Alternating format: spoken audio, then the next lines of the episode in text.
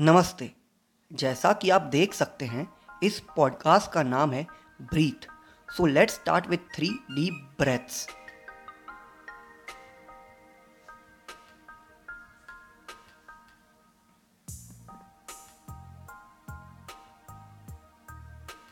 बहुत बढ़िया। अगर आप ये सुन रहे हैं तो मुझे उम्मीद है कि आप ठीक हैं, स्वस्थ हैं और घर पर हैं। मेरा नाम है हितेश मोटवानी। मैं पिछले पाँच पॉडकास्ट में बता ही चुका हूँ कि कोरोना और लॉकडाउन ने लोगों को क्या क्या सिखाया। जो रह गया वो ये कि जब ये लॉकडाउन ख़त्म हो जाएगा तो कोई सोना, गाड़ी या आईफोन खरीदने नहीं जाएगा। कोई आधार कार्ड लिंक कराने के लिए लाइन में नहीं लगेगा। लोग जाएँगे राशन, सब्ज़ियाँ और जीवन ज़रूरत का सामान लेने। इस कोरोना ने लोगों को किसानों की मेहनत और कुर्बानी की अहमियत समझा दी। मैं हर किसान का शुक्रिया अदा करता हूँ।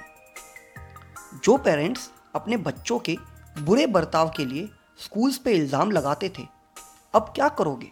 सारे बच्चे तो घर पर हैं, जो सीख रहे हैं, आपसे सीख रहे हैं। कोरोना ने सबको दिन में दस बार हाथ धोना सिखा दिया, पर प्लीज़ पानी वेस्ट मत करना। जानता हूँ, कुछ लोग घर पर बोर हो रहे हैं, पर इस चक्कर में एक्स को अनब्लॉक या मैसेज मत कर देना, वरना बड़े चक्कर में फंस जाओगे। कई शहरों में बारिश भी हो रही है। मैं जानता हूँ तुम लोगों का बाहर जाने का बड़ा मन कर रहा है, पर जाना मत। चाय पकोड़े बनाओ और बालकनी में बैठ जाओ। उस बालकनी ने भी बहुत अकेलापन महसूस किया है, जब आप पूरा दिन बेडरूम और ऑफ़िस में रहते हैं। कुछ लोग ये कहकर भी बाहर घूम रहे हैं कि हमारे साथ भगवान है। हमें भगवान पर पूरा भरोसा है। सुनो, भगवान के भरोसे मत बैठो। क्या पता इस बार भगवान तुम्हारे भरोसे बैठा हो?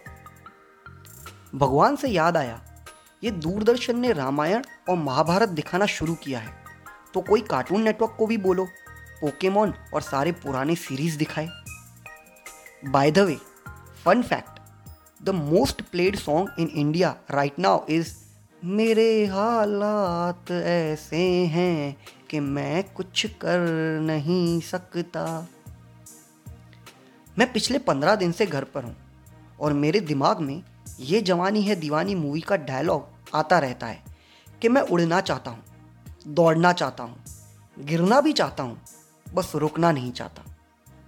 लेकिन मेरे पापा कहा करते थे कि बेटा, जब वक्त खराब हो तो सर झुका और काम कर। तो वही कर रहा हूँ, डैड। सबके पास सुनाने को कहानी होती है, पर वो सुनाने के लिए ज़िंदा रहना बहुत ज़रूरी होता है, वरना आप खुद एक कहानी बन जाएँगे। एक छोटी सी कहानी है। अर्जुन श्री कृष्ण को अपने घर ले गए और उनसे कहा कि, प्रभु, इस दीवार पर कुछ ऐसा लिखिए कि अगर मैं खुशी में पढ़ूं तो मुझे दुख हो, और मैं दुख में पढ़ूं तो खुशी हो। कृष्ण जी ने लिखा ये वक्त भी गुजर जाएगा।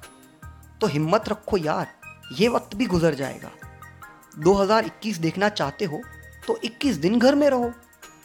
आज छठा दिन भी खत्म हुआ, बाकी पंद्रह भी निकाल लेंगे। क्या बोलते हो? खाइए, पीजिए, नाचिए, गाइए, मगर घर पे रहिए। अगर आपको ये सुनकर अच्छा महसूस हुआ है तो दूसरों को ज़रूर सुनाइए। आपको और अच्छा महसूस होगा। शुक्रिया।